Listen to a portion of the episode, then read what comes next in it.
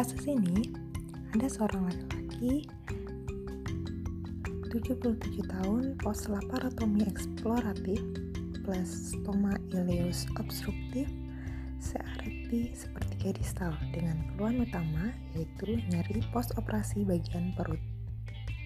Nah, yang pertama kita perlu melakukan pengkajian yang penting kepada pasien dengan kanker kolon.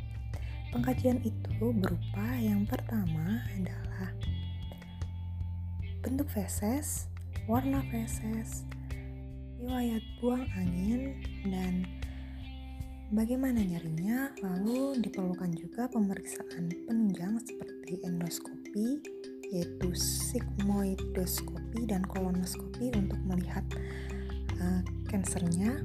Kemudian bisa dengan ronsen torak untuk melihat apakah sudah ada metastase ke paru-paru atau belum. Kemudian bisa dengan MRI untuk melihat metastase dan bisa dilakukan CT scan untuk melihat masa dan luas dari kanker kolon tersebut. Selain itu, bisa juga dilakukan dengan menggunakan biopsi. Nah, biopsi ini dilakukan untuk diagnosis banding dan menentukan bagaimana tindakan perawatan selanjutnya yang harus dilakukan pada klien. Selain itu, penderita karsinoma kolon ini memerlukan pendidikan kesehatan yaitu berupa mana cara menangani CA kolon tersebut. Untuk stadium 1 sampai 3 bisa dilakukan pembedahan dan untuk stadium 4 bisa dilakukan radioterapi kemoterapi. Selain itu, pendidikan kesehatan mengenai nutrisi untuk pasien dengan kanker kolon ini juga sangat penting, di mana pemberian nutrisi ini adalah nutrisi dengan cukup air dan tinggi serat untuk mengajarkan atau melembutkan feses. Selain nutrisi, juga karena pada kasus ini klien merupakan klien post operasi laparotomi plus stoma ileus, maka diperlukan pendidikan kesehatan mengenai bagaimana perawatan kolostomi agar stomanya tidak terjadi infeksi. Selain pendidikan kesehatan, perawat juga perlu melakukan advokasi, yaitu berupa kolaborasi dengan petugas kesehatan lain untuk menyelesaikan permasalahan perawatan klien di rumah sakit. Selain itu, juga dapat memberikan pendapat mengenai biaya perawatan dari kanker kolon yang tidak sedikit. Nah, untuk patofisiologi dari penyakit kanker kolon yang dialami oleh laki-laki ini di etiologi atau faktor resiko dari penyakit kanker kolon ini bisa berupa dari usia, diet yang rendah serat, jenis kelamin laki-laki karena laki-laki menghasilkan estradiol yang dihasilkan ketika spermatogenesis, kurang aktivitas karena kurangnya aktivitas dapat menurunkan gizi usus yang akan menyebabkan yang namanya konstipasi. Kemudian alkohol dan genetik. Nah, untuk kasus ini yang lebih berperan besar terhadap terjadinya kanker kolon yaitu pertama ada usia, di mana usianya adalah 77 tahun, kemudian yang kedua ada jenis kelamin atau di kasus itu disebutkan bahwa jenis kelaminnya adalah laki-laki dan dari etiologi faktor risiko ini bisa merangsang yang namanya sel cancer. Nah, setelah sel cancer ini terangsang, maka akan menimbulkan tumor di usus besar atau di kolon yang akan menyebabkan kanker kolon.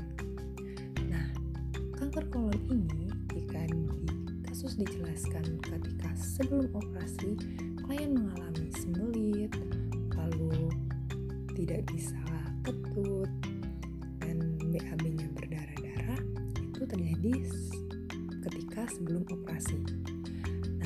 Setelah operasi klien merasakan kalau dirinya itu nyeri yang hebat dan mengalami stoma ileum yang obstruktif.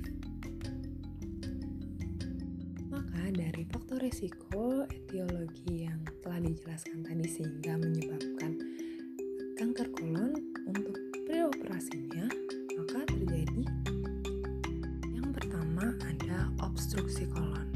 Di mana obstruksi kolon adalah sebuah kolon yang tersumbat oleh feses dari obstruksi kolon ini, dia itu dapat menurunkan peristaltik usus.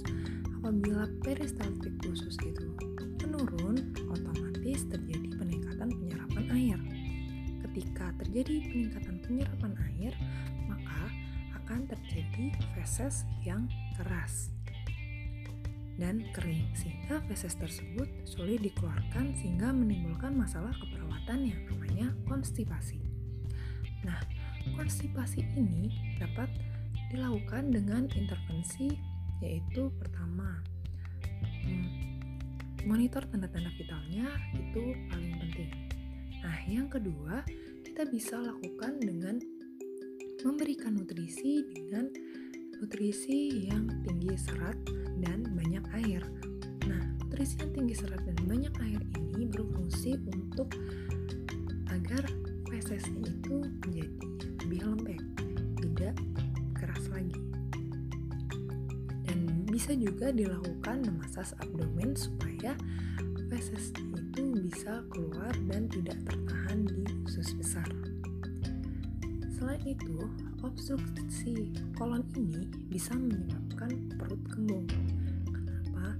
Karena obstruksi kolon ini apabila feses terus tertahan, maka perut akan merasa begah, di mana perut akan merasa banyak gas yang tidak dapat dikeluarkan karena tersumbat oleh feses. Sehingga karena terjadi perut kembung dan akan perut ini gas ini akan kembali ke lambung sehingga menyebabkan mual muntah. Apabila sudah terjadi mual muntah, otomatis asupan makanan yang masuk akan berkurang. Apabila asupan makanan yang masuk berkurang, otomatis akan mempengaruhi penurunan berat badan sehingga BMI pada pasien ini di bawah normal yaitu 17,57 sehingga menimbulkan masalah keperawatan kurang nutrisi dari kebutuhan tubuh. Untuk intervensi dari masalah keperawatan ini bisa dilakukan dengan cara mengkonsumsi makanan yang tinggi kalori, tinggi serat, cairan cukup, dan tinggi protein untuk tubuh supaya tetap terisi oleh makanan cukup cairan dan cukup nutrisi. Nah, selain itu, obstruksi kolon itu akan menekan saraf-saraf yang berada di usus besar. Nah, akibat tertekannya saraf-saraf di usus besar akan merangsang yang namanya reseptor nyeri. Nah, reseptor nyeri ini akan menstimulasi neurotransmitter nyeri. Neurotransmitter nyeri ini akan melepaskan yang namanya mediator nyeri yang bernama prostaglandin yang akan menyebabkan pasien mengalami nyeri. Nyeri ini bisa dilakukan dengan kolaborasi analgetik untuk menurunkan nyeri dan bisa dilakukan dengan relaksasi napas dalam uh, untuk menurunkan nyeri karena meningkatkan oksigen. Selain itu juga harus